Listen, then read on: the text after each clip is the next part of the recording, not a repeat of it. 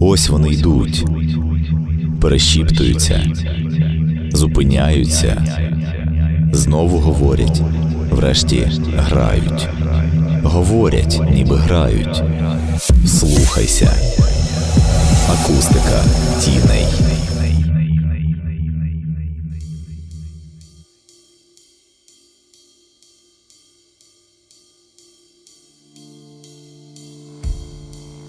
Партнер запису Барлога Records. Інформаційний партнер Територія.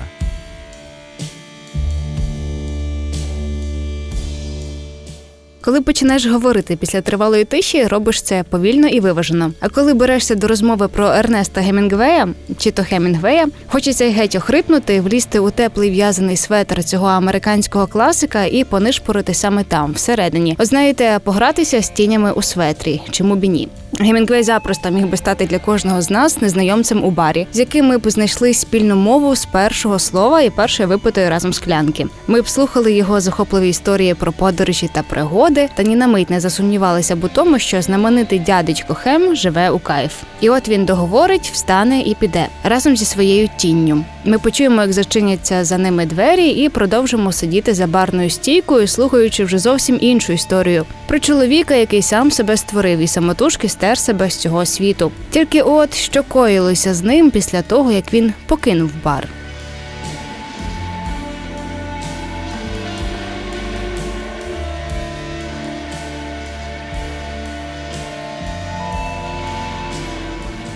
Продаються дитячі черевички, не ношені. Чотири слова в оригіналі англійською шість. For sale, baby shoes never used. Це найкоротша і водночас вельми трагічна прозова розповідь, що належить перу Ернеста Гемінгвея, класика світової літератури, який народився фактично на зламі тисячоліть 21 липня 1899 року. Уявити маленького Ерні насправді досить складно, але спробуємо. Отже, Ок Парк невеличке містечко поруч з Чикаго. Саме тут мешкала цілком забезпечена американська сім'я. Лікар за професією і етнограф-аматор за уподобаннями батько, аматорка музики живопису мати. Обидвоє намагалися розширити коло інтересів маленького сина. З батьком Ерні ходив в індіанські селища, спостерігав природу, звірів, птахів. У матері хлопчик навчався грі на віолончелі. Точніше, це мати Ернеста надмірно хотіла, аби її син став видатним музикантом, бо саме їй не вдалося реалізувати себе сповна.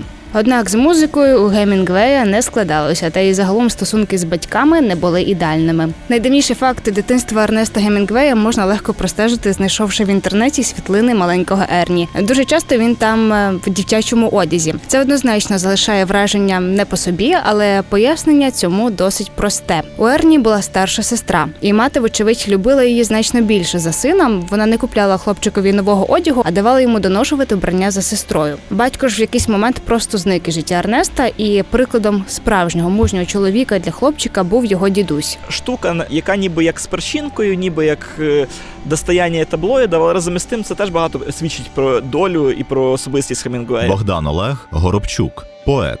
Його тато е, вчинив самогубство, але він до того. Десь років з 12-13 з Хемінгуеєм мало спілкувався. Ну тобто стверджують, що вони були досить холодними стосунки у них. І зрештою стверджують, що його тато був досить депресивною особистістю, і е, його мало що радувало в цьому житті, а, а мама була деспотичною. Імовірно, саме це змусило ще маленького Ерні намагатися завжди бути першим у всьому, за що б він не брався. Він успішно навчався в Окпаркській середній школі, дописував до шкільної газети та журналу, був капітаном і тренером різних спортивних команд. Дослідники біографії Гемінгвея припускають, що у такий спосіб хлопчик хотів довести всім, що все ж таки він не дівчинка, і що навіть пізніше, займаючись тільки мужніми чоловічими справами, боксом, полюванням, коридою, військовою журналістикою, він переборював цей комплекс неповноцінності. Після закінчення школи Гемінгвей працює в невеличкій місцевій газеті. Щоправда, недовго, бо як тільки йому виповнюється 19, їде в Європу, аби добровольцем взяти участь у першій світовій війні, що стала для нього справжнім життєвим університетом. Першій світовій він був на італійському фронті. Він був у Червоному Хресті. Ганна Лелів, перекладачка. Працював водієм швидкої, і знову ж таки е, цікаво, що він отримав е, навіть медаль за мужність від італійського уряду е, за те, що він витягнув по суті з вогню з під пострілів солдата на фронті. Тобто він він сам був поранений, але при цьому ще й допоміг врятуватися солдату. І За це отримав медаль. Він же не просто так на війни постійно тікав. Він щось собі підтверджував, переконував себе в чомусь. Він взагалі все життя був таким лицарем в дерев'яному обладунку. Євгеній Стасіневич, літературний критик. Таким хлопчиком е, його максималізм, його романтизм він часто саме інфантильної природи. Тобто у нього звички всі мачіські пити, стріляти, полювати, жінки. Але от е, його система координат, те, про що він пише, те, як він проговорюється, е, іноді свідомо, іноді ні, видає в ньому такого вічного підлітка. Це взагалі проблема багатьом, хто був на першій світовій. Вони дуже рано пережили катастрофічний травматичний досвід. Він був поранений в ноги на італійському фронті в Першу світову війну, і там же він е, вперше всерйоз е, закохався, але в них там тривав якийсь певний час роман. Ну, спочатку в госпіталі, потім він переїхав в Америку і, зрештою, в них розірвалися стосунки. Тобто, от він перейшов через війну в, серйозному. Потім він був в Іспанії журналістом. Потім він е, на фронтах Другої світової, наскільки пам'ятаю, теж е, в нього були якісь досвіди. Але перше поранення, все таки мені здається, найяскравіше вплинуло на його літературну діяльність. Принаймні, якусь хворобливість, мені здається, воно створило для прощова зброя, тому що е, обставини, коли людина по суті своїй е, потрапляє от е, в цю м'ясорубку, і він писав, до речі, в одному з листів батькам, прямо описував сцени, коли е, він е, оточений своїми товаришами, і снаряди вибухають, і на нього мало не шматки тіл сипляться. Вірити, я не знаю, наскільки йому можна вірити в цих речах. Ну, здебільшого пишуть, що він був звичайним шофером, по суті, і в прямих бойових діях він по суті участі і не брав, але він стверджував інакше. Ну він був фантазером загалом, так що це не дивно. І справді, наскільки добре ми знаємо Гемінгвея. Так він завжди залюбки спілкувався про своє життя, розповідав багато. Але що з того є правдою, а що лише вигадкою? Ну, загалом е, Гемінгвея слід розглядати як людина, яка все життя власне витворювала свою біографію і Сергій Жадан, письменник, ретельно крок за кроком фіксувала цей процес витворення. Тобто, мені здається, що в принципі, якщо тобі не цікава постать Хемінгуея, за великим рахунком тобі буде не цікаво те, що він пише. Тому що за великим рахунком знову ж таки це якраз той письменник, е, який все життя писав про себе. До таких письменників належить е, і Буковський, і безліч безліч інших прозаїків. Ну, у 20 столітті була доволі популярна така е, тенденція. Хоча ну це не тенденція, це дуже різні письменники, а скоріше така стратегія. Стратегія е, письменника в житті, коли ти вибудовуєш свій побут е, таким чином, що це і є найбільшим джерелом того ніби літературного натхнення. Якщо для цього треба піти на війну, можна піти на війну, особливо якщо за, за праве діло, за хорошу справу, щоб не повоювати. Якщо для цього там треба стати алкоголіком, можна стати алкоголіком. Якщо для цього треба спати з жінками, постійних мені ну можна спати з жінками, приємне з корисним. Така ніби універсальна, універсальна, дуже зручна модель. До всіх цих тез можна робити певні уточнення. Не просто пив або був алкоголіком, врешті став ним. І, напевно, загострення саме цього призвело до самогубства. Так само, як і жінки. У нього з жінками було все прекрасно, просто їх було багато. І тих, кого він полишав, могли, звісно, потім і мари писати некомпліментарні і думати про нього різне. Ні, набір Хемінгуея е, легенди зрозумілий. Светри з високим воротом, Нобелівська премія, звісно ж, Куба коли він під час Другої світової війни патрулював там навіть водні території, аби вберегти Кубу від німецьких атак, і не тільки Кубу, врешті, і Іспанія, громадянська війна в Іспанії, на якій він був присутній, і написав після того по кому подзвін. Інша справа, що, що нам це розказує про Хемінгуея особливо про Хемінгуея письменника. Тобто Хемінгуей емблема, Хемінгуей герой свого часу, Хемінгуей, якого полюбили в радянському союзі, теж з специфічних причин, не тільки суто літературних. Це одне. А Хемінгуей письменник це це справді інше. Так, біографія все правильно, і з мамою складні стосунки, і рано почав писати, і багато, врешті, встиг, і частина втраченого покоління поруч з Ремарком і Фіджералдом, і юність в Парижі, і оці шлюби, чотири їх було, якщо я не помиляю помиляюся врешті. Він ліпить собі біографію, він її робить. І як сказала е, Мерлен Дітрих, він знаходив час робити те, про що більшість чоловіків тільки мріяли. це особисто їй дуже подобалося в Гемінгвей.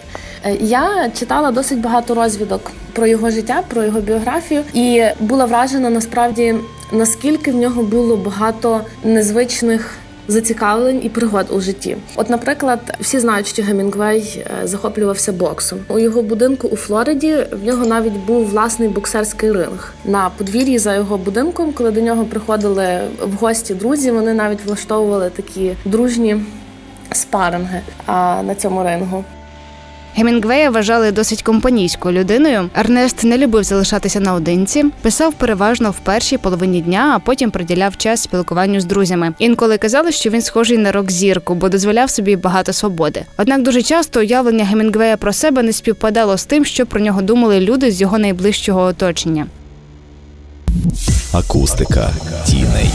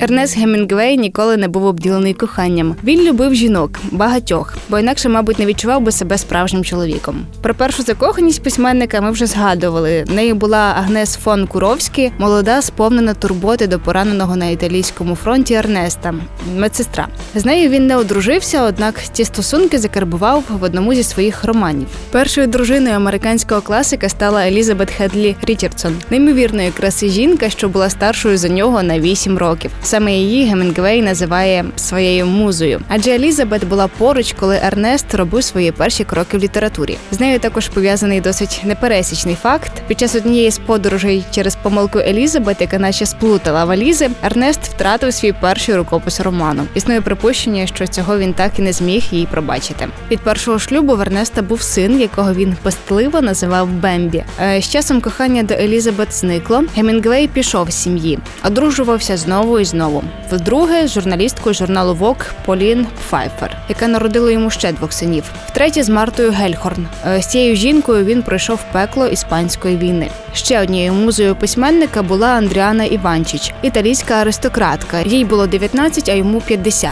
Їхні романтичні стосунки тривали 6 років. Е, Був випадок, коли Андріана приїхала до Гемінгвея на Кубу. Він попросив її допомогти дійти на яхті до Коміхари. Дівчина запитала, що їй треба робити, на що Гемінгвей відповів: допомагати мені дивитися в океан. А до останнього дня життя поруч з Ернестом Гемінгвеєм була Мері Уелш, також журналістка, з якою він познайомився в Лондоні, і вже через тиждень запропонував їй руку і серце. Гемінгвей не міг надовго зациклюватися на одній жінці, тому йому було важко зрозуміти в цьому сенсі свого близького друга, ще одного видатного американського письменника Скотта Фіджеральда. Хемінгуей згадує цей епізод, коли Зельда і Фіцджеральд десь покинули у Франції машину, Євгеній Стасіневич, літературний критик.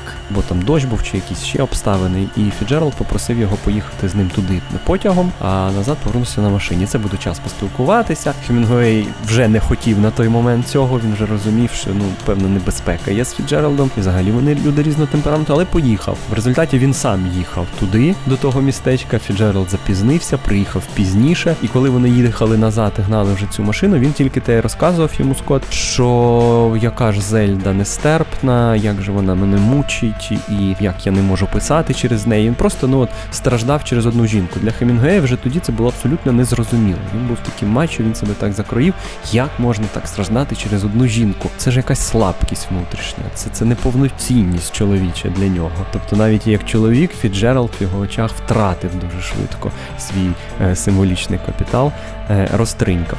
Тому от, попри всі ці історії про старого Хема, про те, як він гудить, куражиться і всіх пригощає, це було. Але це ж саме кураж. А коли Хем пише, коли Хем думає про свою письменницьку біографію, він, він міг бути жорстоким, і був жорстоким з людьми і використовував їх.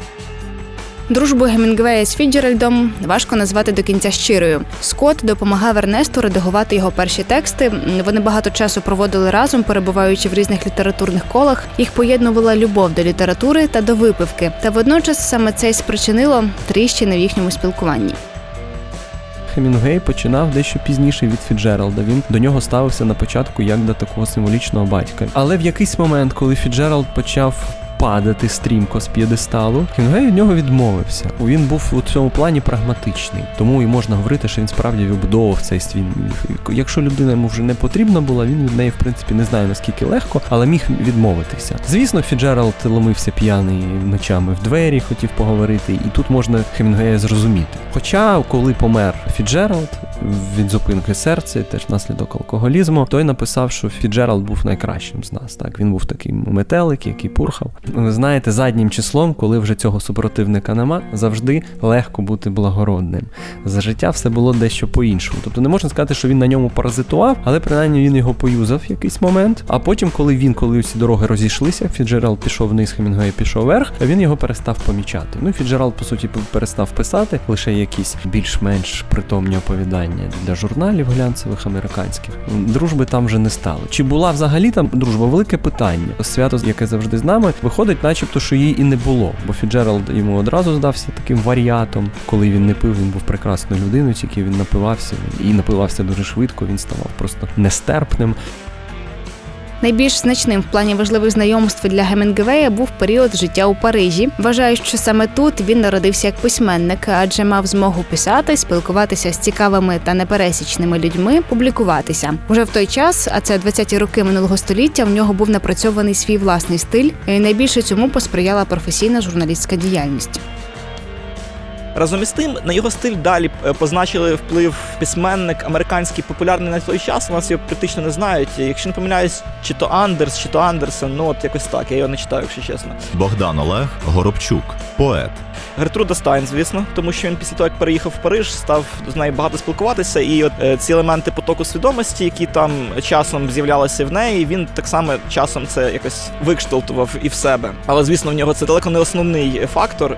Фактично, усе своє життя Гемінгвей прожив в один спосіб: працював, писав, подорожував, розважався, інколи кидався в небезпеку. У 1949 році, через нещасний випадок на полюванні в Італії, у нього почалося зараження крові, і деякий час йому загрожувала сліпота. У січні 54-го, під час полювання верхів'ям Нілу, спортивний літак, на якому летіли Ернест і його четверта остання дружина Мері, зазнав аварії. Через тиждень постраждалих підібрали і намагалися доставити в лікарню, але і цей літак впав і до того ж загорівся. Гемінгвей отримав важкі пошкодження і опіки. Світові газети повідомили про його загибель. Ця катастрофа остаточно підірвала здоров'я письменника. У Гемінгвея загострилася депресія, і врешті він покінчив із собою пострілом з рушниці. Саме ж самогубство це тільки останній акорд. До цього були психіатричні лікарні, і у нього вже була параноя. Він телефонував друзям, казав, що тут скрізь, жучки мене прослуховують. Його лікували електрошоком, і так розхитане, підірване здоров'я війнами, алкоголем, молодістю, спадковістю. Воно врешті ну похитнулося остаточно на цих процедурах медицинських, якщо їх можна так назвати. Ну і не будемо забувати, що дійсно багато друзів вже поховав на той момент. І успіх його книжок його не радила, тобто успіху фактично не було. Так, е, Старий море це останній період його творчості і Нобелівська премія. Але він, як чесний письменник, ми взагалі знаємо, що американська література дуже чесна. е, Він не міг не помічати, що десь року з 40-го він пише все гірше. Тобто, звісно, напевно, навіть його найслабші тексти для когось іншому письменнику б зарахувалися в золотий фонд. Але ми бачили Хімінгуея часів Прощавай зброя, Хімінгуея часів мати чи не мати, і, звісно, Фієста, аби не, не, не зрозуміти, що після по кому подзвін починається несхідний рух. Тому це комплексна така історія. Не можна сказати, що це лише абстиненція, що це біла гарячка. Брат його і сестра, наскільки я знаю, сестра так само, теж вчинили самогубство. І Хемінгуей довго стверджував, що він цього робити не може, категорично заявляв про це. А іноді він писав, що навпаки вважає, що такий відхід від життя в такий спосіб, в спосіб самогубства, коли людина не має інших можливостей жити на всьому світі, якісь обставини, там смертельна хвороба, або що це ніби як благородний кінець, так ну щось на кшталт такого. Це мені здається, він і був таким вічним підлітком. Чи добре це, чи погано. Врешті е, це його стимулювало до самогубства. Тобто за такий романтизм треба платити і за такий спосіб життя. З іншого боку, саме цей романтизм і давав змогу йому писати ці книжки. Вони живі до сих пір, вони можуть здаватися іноді наївними, хоча не настільки наївними, як у Ремарка. Ми маємо розуміти, що Ремарк письменник іншого порядку, ніж Хемінгуей, і навіть Фіцджералд, письменник іншого порядку. Хемінгуей кращий від них, і можливо найкращий, хто писав в американській літературі прозу в міжвоєнний час. Ну тобто не без винятків, звісно, Дос Пассос, Манхеттен.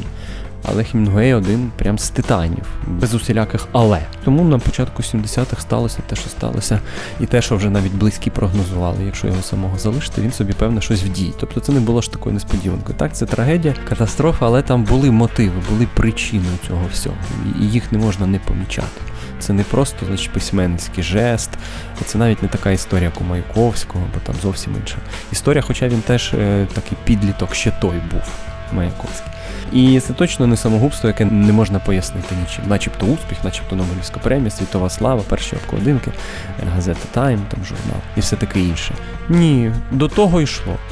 Один е, власне з перших письменників, які спробували створити свою літературну біографію, Сергій Жадан, письменник. які власне вивели постать письменника поза межі тексту, які от е, залишилися в суспільній свідомості, власне, як такий персонаж. Тому що Хемінгуея багато хто не читав, але знають цю фотографію з бородою. У Радянський Союз вона просто значить всюди висіла. Знають, що він дуже любив алкоголь, що він брав участь в кількох е, збройних конфліктах, що він любив е, рибалку та рибальство. Риболовлю, і що загалом був такий дуже колоритний персонаж. Тобто це виведення літератури поза межі, поза межі суто текстового формату. Я думаю, його вигідно вирізняє на тлі його сучасників, які були можливо не менш талановитими, але менш, мабуть, послідовними своїй цієї такі от промо- самопромоційній діяльності. На жаль, до кінця зрозуміти, що ж було найбільшим тягарем для Гемінгвея, ми не зможемо. Але чітко усвідомлюємо, що Гемінгвей особистість і Гемінгвей письменник були кардинально різними. Уже через кілька хвилин поговоримо власне про його тексти: лаконічні, сильні і живі.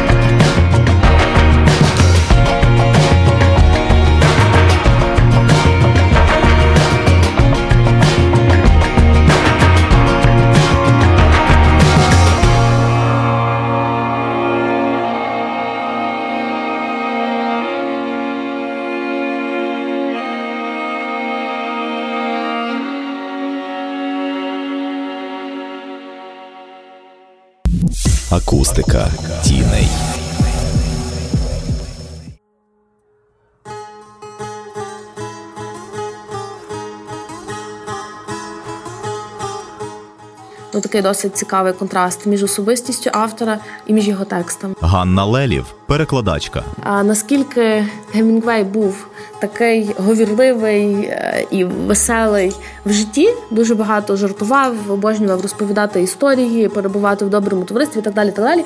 І наскільки в нього є е, такі лаконічні мінімалістичні тексти.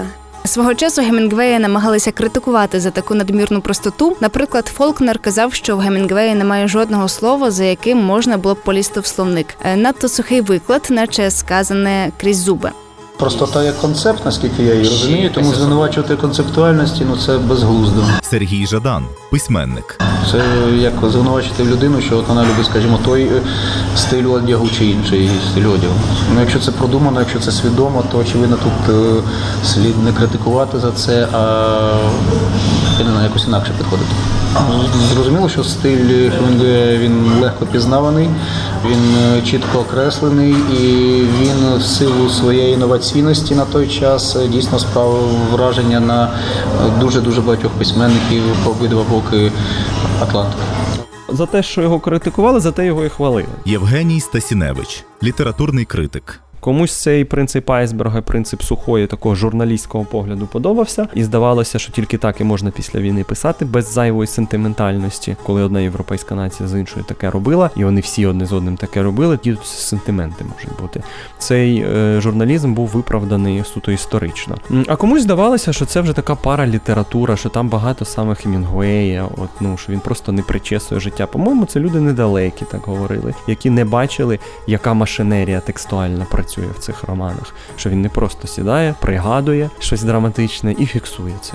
Ні, тобто критика мені його саме методу не зрозуміла його, бо метод це яскравий в своїй навіть сухості, лаконічності, лапідарності. Гемінгвей пише у дуже такому унікальному, я би сказала, стилі. З одного боку, дійсно, ви подивитеся на його текст, і здається, тут немає нічого складного, прості слова, односкладові дуже часто слова, простий е, виклад, мінімум прислівників, мінімум прикметників і так далі. Ніби має бути дуже легко і читатися, і сприйматися, і перекладатися. Насправді ні. Цей стиль Гемінгвея має назву таку ефект айсберга. Коли те, що на сторінці, та текст, який ми читаємо, це е, всього лиш 10%, а решта 90% є заховані за словами, за рядками. І коли ви читаєте цей текст, то ви бачите наскільки багато тиші і багато значень приховано за кожним словом. Коли я перекладала цю збірку, то я перекладала не тільки слова, але ще й ту тишу, яка е, за тими словами ховається. Тобто дуже багато є прихованих е, таких е, сенсів і емоцій. І е, власне цікаво, що саме Гемінгвей казав, що у своїх текстах він не скорочує, а проводить як ампутацію, і що це він творить не простоту, а загадку. І так воно є. І, наприклад, дуже цікаво простежити, як він писав е, текст, якщо подивитись на його рукописи, Е, тобто який був, наприклад, початковий варіант, і який текст е, вийшов в кінці. В його початкових манускриптах було набагато більше так деталей і, і так далі, так ск- складніша лексика і так далі. Але поступово за кожним, е, в міру того, як він редагував, тобто він все скорочував і скорочував, або як казав сам Гемінгвей, ампутував, так поки він не доходив до такої ідеальної простоти і мінімалізму, яка передавала. Те, що він хотів е, сказати, яка викликала певні емоції в читача. І е, справді Гемінгвея багато хто за це критикував. І, наприклад, е, та ж Вірджинія Вулф вона також писала про французький вплив, порівнювала Гемінгвея з Маріме, з Мопасаном. Вона водночас критикувала Гемінгвея за те, що в нього були надміру довгі діалоги, так забагато діалогів, невиписані герої. А конкретно про цю збірку чоловіки без жінок Вулф казала, що ці оповідання надто сухі, надто стерильні порівняно з його романами і так далі. Коли він пише настільки достатньо, нас- настільки про те, що про що варто написати, що все інше, ніби як він усвідомлює, і читач так само, ніби як за ним відкриває якісь такі речі. Богдан Олег Горобчук, поет. Наприклад, в нього оповідання Білі слони, і там історія про неї писав е, Кундера, е, наскільки я пригадую. Він критикував е, трактування цієї історії в спрощеному якомусь такому стилі. Нібито як історія про пару чоловік і жінка, щось ідеться про аборт, і нібито як чоловік дає жінці гроші на це. Я може щось не до кінця впевнений в цій історії, але суть в тому, що її можна трактувати дуже по-різному, і виходячи, зокрема, із. Е, пейзажу, зокрема з якогось такого от е, ряду, який супроводжує цю історію, яка буквально не розповідається лише через діалоги, до речі, майстром яких теж був Хемінгуей. Це одна з його найсильніших речей. І власне читач при цьому всьому домислює дуже багато інших речей, які напряму Хемінгуей не говорить. Сам Гемінгвей казав, що на його е, стиль дуже вплинув Сезан, І він хотів писати так, як малював Сезан. От якщо подивитися на полотна Сезана, то е, можна побачити, що на картині є якийсь, е, скажімо, один акцент, наприклад, одна ялинка на передньому плані. Але за цією ви дивитесь на цю картину, за ці, ця ялинка викликає у вас відразу масу різних емоцій. Відразу вибудовує вашій уяві ландшафт, відчуття простору, відчуття форми і так далі. І подібно подібну річ робить Гемінгвей у своїх текстах. Тобто, з одного боку, це лаконічність, але з іншого боку, ви відчуваєте всю глибину емоцій, яка за цим текстом ховається.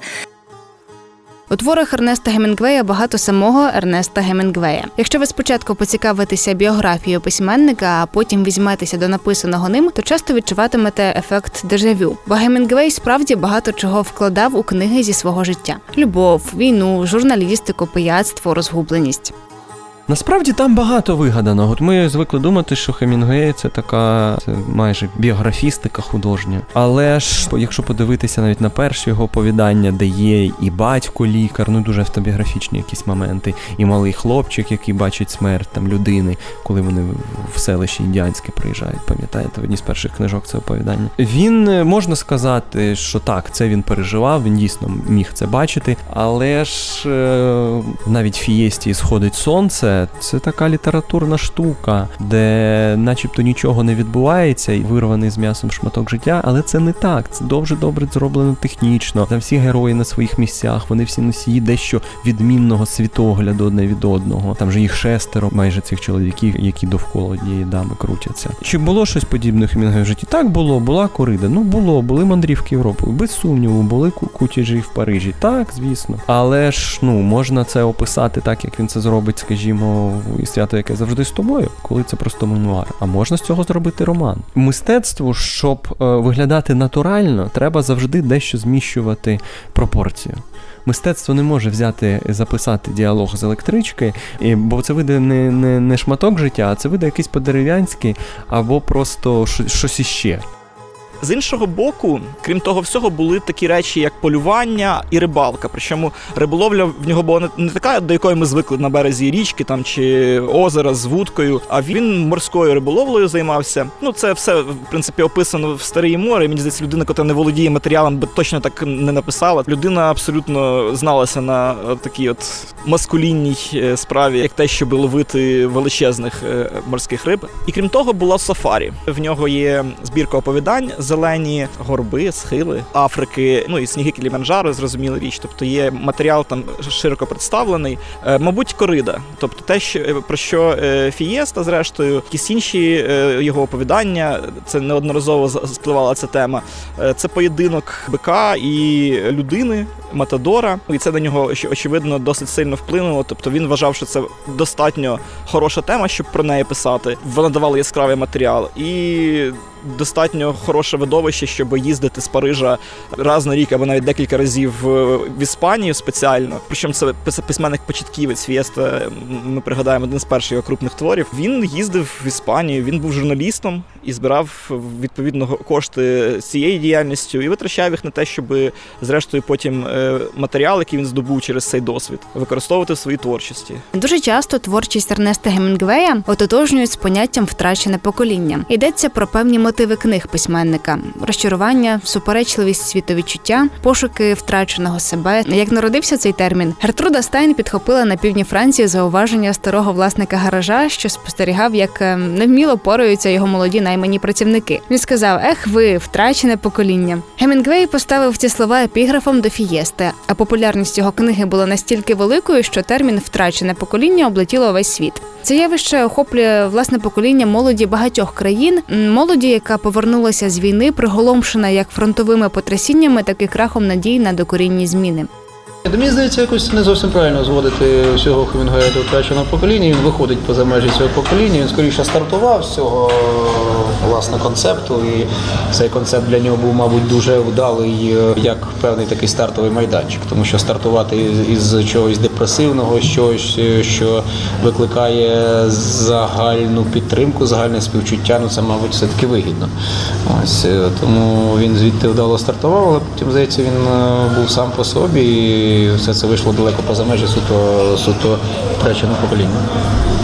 Втрачене покоління. Мені особисто зведення там е, Хемінгуея до міжвоєнних е, письменників чи щось на кшталт такого, якась така класифікаційність і ієрархічність, вона мені ну в контексті Хемінгуея ніколи не була близькою. Те, що він там описував в своїх романах, те, що зрештою, наприклад, е, у Фієсті досить широко, досить такими грубими мазками намальована та тема, яка зрештою потім і у Феліні в його е, багатьох роботах е, втілюється. Так, це коли група людей, які ведуть е, певний розгульний спосіб життя, я не знаю, як це назвати, так? Тобто вони особливо не мають грошей, але вони особливо не мають і занять. Тобто вони займаються тим, що вони проводять час так, як їм подобається. На і головний е, власне герой е, Фієсти, який журналіст, який ніби як займається справою, от він протиставляється цим так героям. З іншого боку, от е, покоління людей, які нікому нікому не потрібні, так от якісь такі речі, покоління американської депресії. Такі речі це як соціокультурні явища, правильно? Безперечно, можна згадати тут про те, що він пише багато про війну, так провести деякі паралелі з тим, що відбувається сьогодні, і, і так далі. Але й інші теми є так само актуальні, бо він пише про е, речі, які насправді позачасові, про ту ж таки любов. Так, пошуки себе, пошуки своєї ідентичності, в певних моментах боротьбу за себе, за те, ким ти є. Мені здається, що всі ці теми є актуальні і, і сьогодні, Та ну, мені здається, да, цілком, е, цілком е, актуальні, тому що ну, за великим то рахунком, якщо брати, брати творчість Хемінгуея, ну про що писав? Він писав про якісь е, доволі універсальні гуманістичні речі, та? заперечення війни, заперечення, скажімо, якихось антицивілізаційних речей. І це теж все доволі просто, доволі, доволі позитивно. І навіть ця його депресія, яка там присутня, да, в оцих от романах про війну, ну вона ж лє воду на млин гуманізму як такої. Я розумію, що сьогодні слово гуманізм, принципі, звучить так е, дивно, хоча даремно. Ось, а натомість, натомість він стверджував якісь позитивні речі, які тільки то нас і формують, які дозволяють людству якось некінцево не втратити свою адекватність і далі лишатися, далі лишатися в межах і нормах е, цивілізації. А наскільки це актуально сьогодні, ну кожен для себе сам вирішив. Попри те, що літературні успіхи Гемінгвея не були рівними й однозначними, у 1953 році письменник отримав поліцерівську премію за повість Старий і море. А наступного року Нобелівську премію за цей твір. Гемінгвей перевершив багатьох своїх колег по літературі та навряд чи наприкінці свого життєвого шляху особливо цим втішався. Але те, що він залишив нам у спадок, однозначно вартує більшого, не тільки двох нагород. Акустика тіней.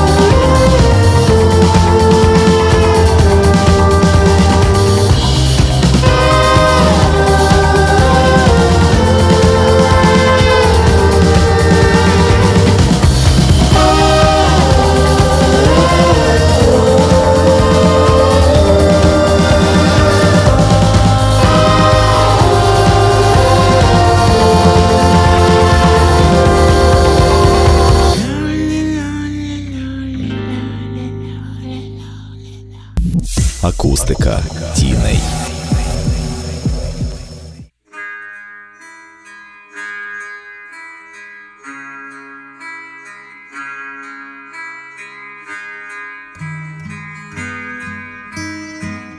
Отже, повертаємося до повісті Старий і море. Ще у 1936 році Гемінгвей опублікував у часописі Esquire нарис про реальний випадок у Гольфстрімі. Рибалка спіймав величезну рибу, яка довго тягла за собою човен. А коли потерпілого знайшли, від риби майже нічого не залишилося. Старий ридав з.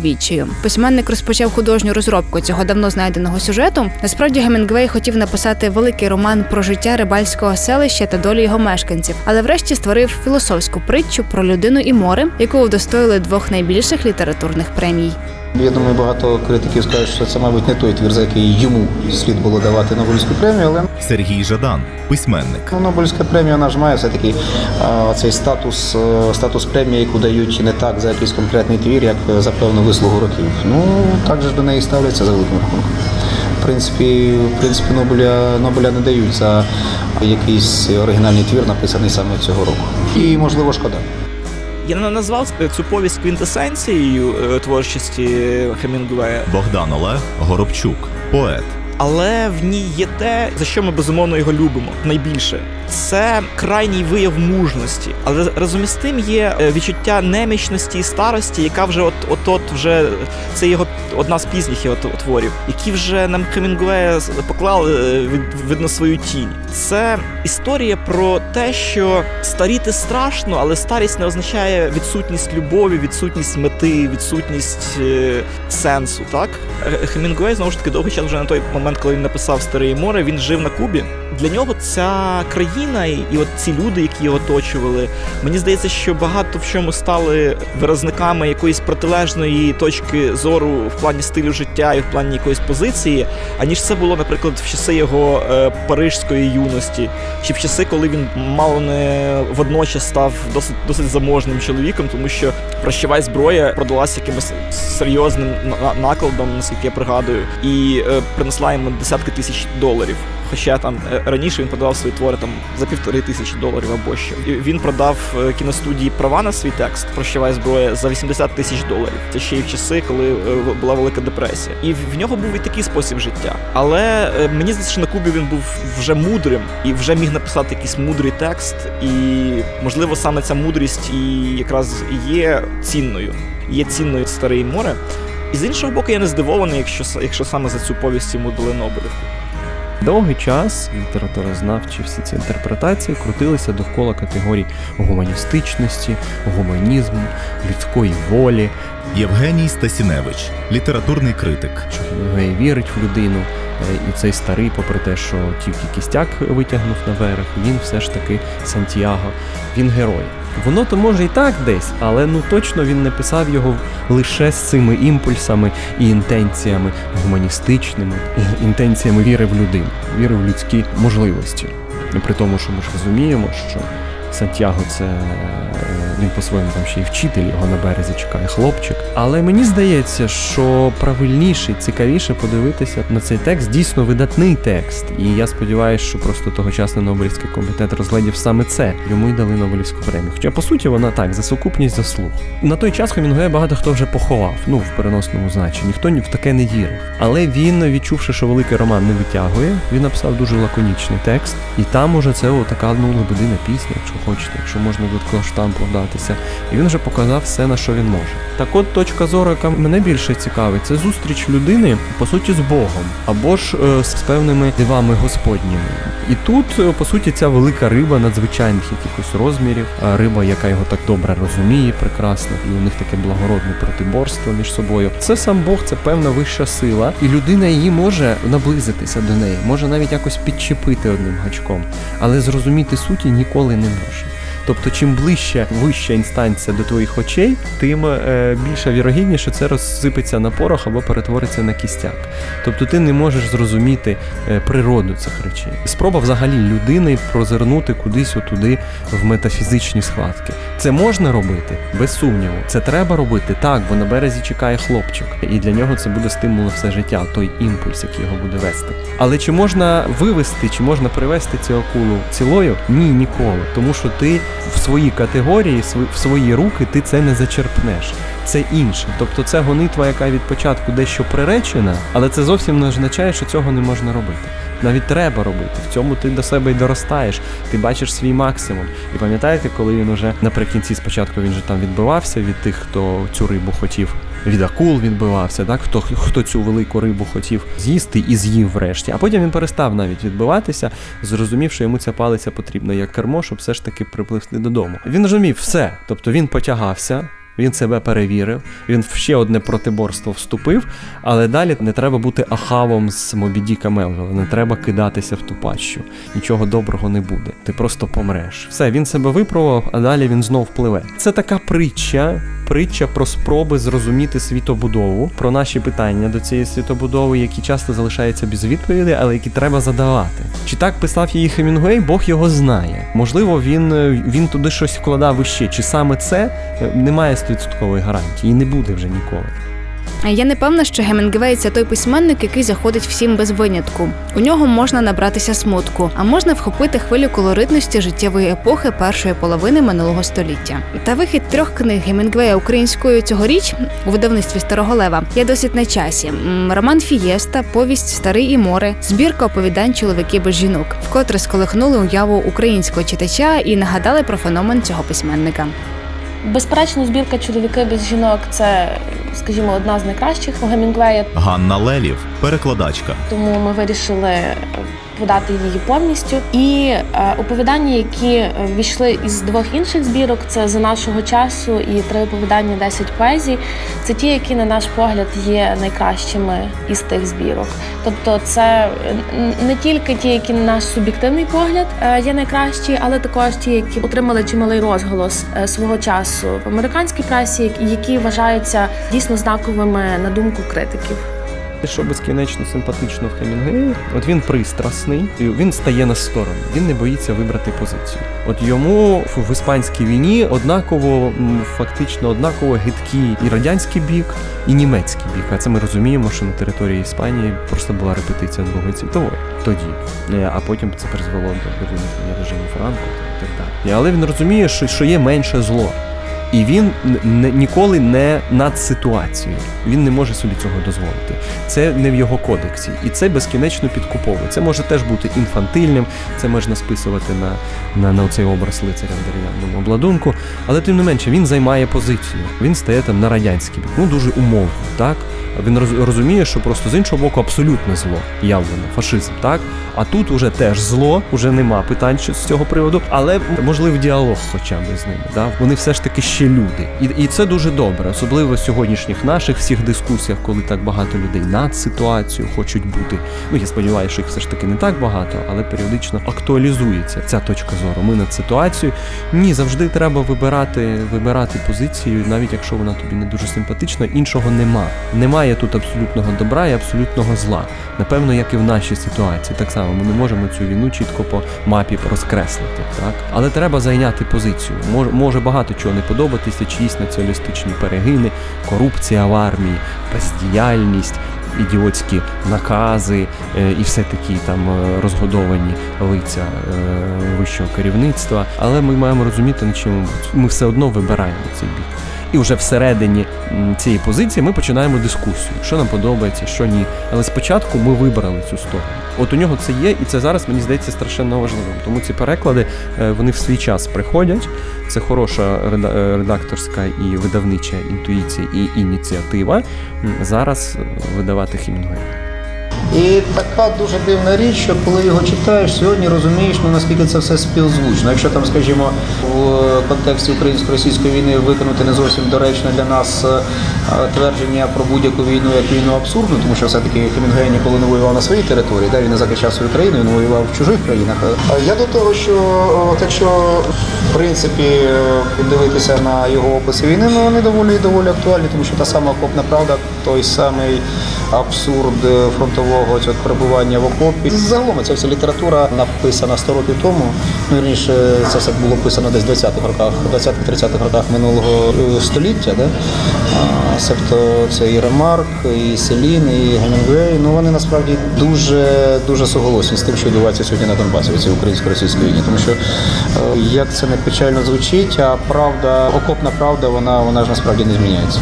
В окопі далі знаходитися страшно, в окопі далі знаходитися е, доволі безнадійно, і треба дуже велику мотивацію, щоб там знаходитися, щоб розуміти, для чого ти там знаходишся. От я ж говорю, що є єдина, але суттєва відмінність в воїнах, описаних е, тими письменниками і війні, яка відбувається сьогодні у нас із Росією, в тому, що ми все-таки стали жертвою агресії, ми є жертвою окупації, і все-таки в наших військових е, трішка інша мотивованість.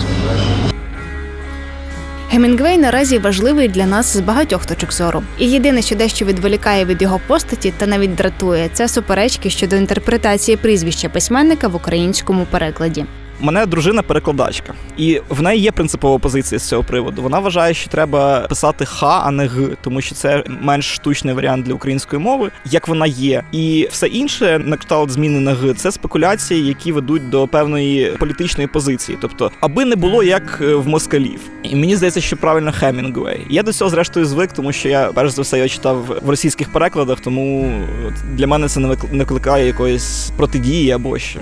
Але я ну нормально ставлюся до позиції, що треба писати Гемінгуей, тобто я не вважаю, що це прям такий гріх, через який я не читатиму книжку.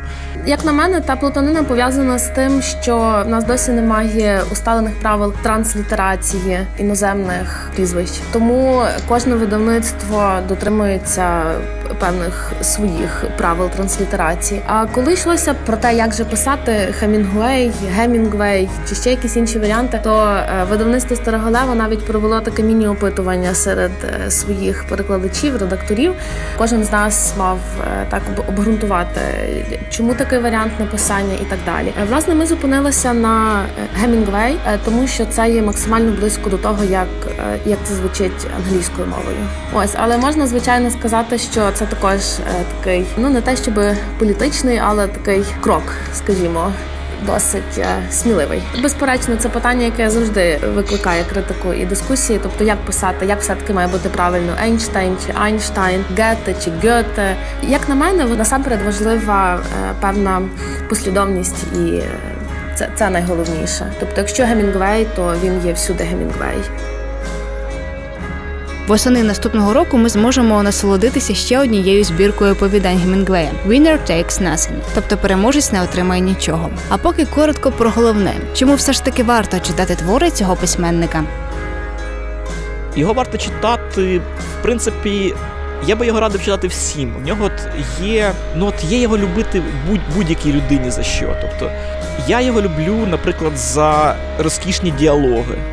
Мені подобається, що він однаково сильно пише коротку прозу і довгу прозу. Мені подобається е, в Хемінгуеї його тяжіння, наприклад, до екзотичних тем. Це американець, звичайний американець, який побував на фронтах не однієї війни як кореспондент або навіть як учасник. Американець, який народився звичайній американській родині, е, який довгий час жив на Кубі, е, який подорожував по всьому світу, жив у Парижі. Це людина, яка прожила фантастичне життя, і яка е, відображала багато з того, що він бачив, відчував і розумів свої творчості. Тобто, як тематика, його творчість вона дуже різнобарвна і багата. І крім того, це людина, яка вміла писати. В нього є свої письменницькі принципи, і мені здається, що вони оцю тематичну різнобарвність вони ще якось ще більше структурували. Тобто робили його творчість цінною не тільки з точки зору белетристики, цікавості до чогось от пригодницького і подібного, а робили його творчістю глибокою. От при принцип айсберга, грубо кажучи, на екзотичному матеріалі, це ж ну мені здається дуже цікаво, дуже продуктивно, і він абсолютно скористався нагодою стати одним з найкращих письменників ХХ століття. Е, мені здається, що Гемінгвей це настільки велика постать у літературному каноні, що його просто неможливо не читати, і його потрібно прочитати, хоча б тому, щоб зрозуміти, чому про нього говорить весь світ. Ось ну крім того, я вважаю, що в його романах і в його оповіданнях кожен знайде для себе те, що зачепить його за заживе. В цьому я абсолютно переконана. Треба мати на увазі, що попри цю його злободенність для нас сьогодні, те, те, що для нас сьогодні виглядає злободенним, ця історія про зайняти позицію, історія про певний романтизм, історія про драматичний воєнний досвід. І попри його технічну віртуозність, а часто це саме технічна віртуозність до якогось моменту. Але він часто розказує дуже цікаві історії. Вже зсередини цих історій можна там хтось може моралізаторство підпускати, хтось може вирішувати надзвичайно складні колізії, проблеми новочасні або й вічні. Багато чого, але література зобов'язана бути цікавою. І, і Хемінгуей цікавий, ти його читаєш, е, і тобі навіть сюжетно цікаво слідкувати за цим. От у Хемінгуея це є. Він вміє зачепити читача за от таку наративну цікавість, так коли читачу просто цікаво. Е, Це великий талант, великі письменники і, мають брати оцим. А до цього докладається вже техніка, стилістика, образ і його з якого ми починали. Старий хем, хем, який пиячить, хем, який полює. Це все додатково. Там в ядрі зерно цього всього це прекрасні історії, великою мірою вигадані, тобто історії з голови самого Хемінгуея, які він своїм е, там ногами він це не виходив. У нього все добре було з уявою. Він міг взяти якусь дрібничку життя, а потім роздути її до безкінечно чогось захоплюючого. Тому от читати треба, якщо ви любите цікаві книжки, е, треба це читати Хемінгуея. Іншого виходу немає.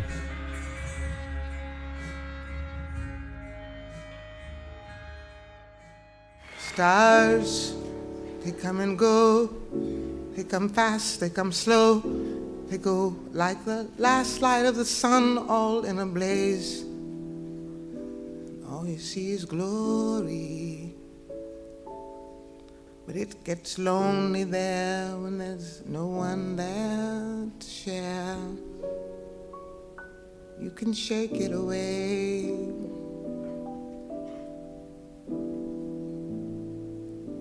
if you hear a story.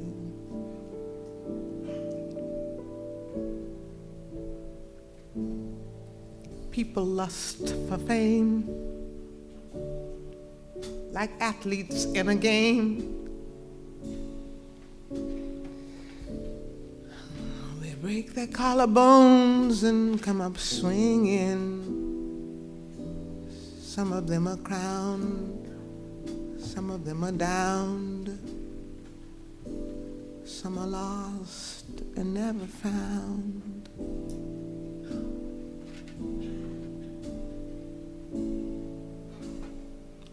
But most have seen it all.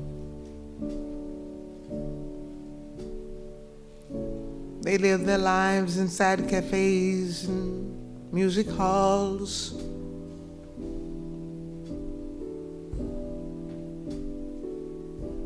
and they always have a story.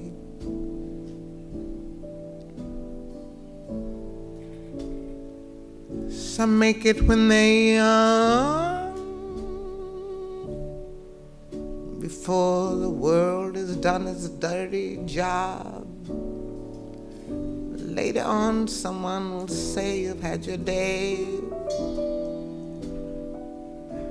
Now you must make way. don't they always? But you'll never know the pain of using a name you never owned. The years of forgetting what you know too well. That you who gave the crown have been let down, you tried to make amends without defending, perhaps pretending you never saw the eyes of young men at 25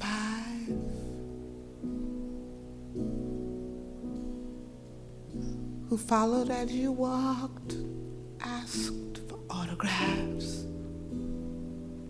kissed you on the cheek. You never could believe they really loved you.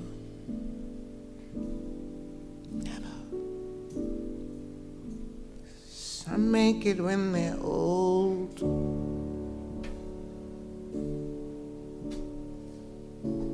Perhaps they have a soul they aren't afraid to bear.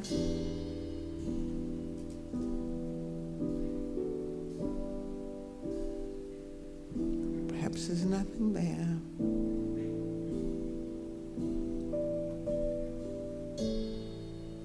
But anyway, that isn't what I meant to say. Посеред найбільших блукань у своєму житті чи історіях інших людей треба вміти добре триматися своєї стежки. Гемінгвей пішов. А перед нами щодня продовжують відкриватися нові простори, які можуть надихати на створення чогось справді прекрасного, вартого уваги мільйонів. Гемінгвей розповів про себе все, що хотів, але залишив нам можливість бути співтворцями його книг. Загубитися між рядків, піти під воду його творів. Тільки потрібно набрати в себе якомога більше повітря, аби змогти розгледіти ще щось.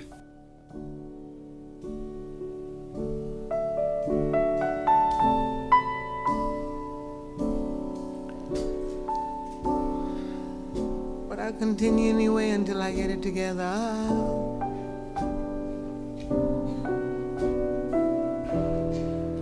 Some women have a body men will want to see. So they put it on display. Some people play a fine guitar.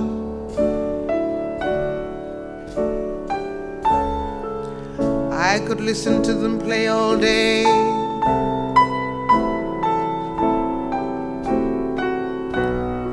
Anyway, I'm trying to tell my story. Janice Ian told it very well. Janis Joplin told it even better.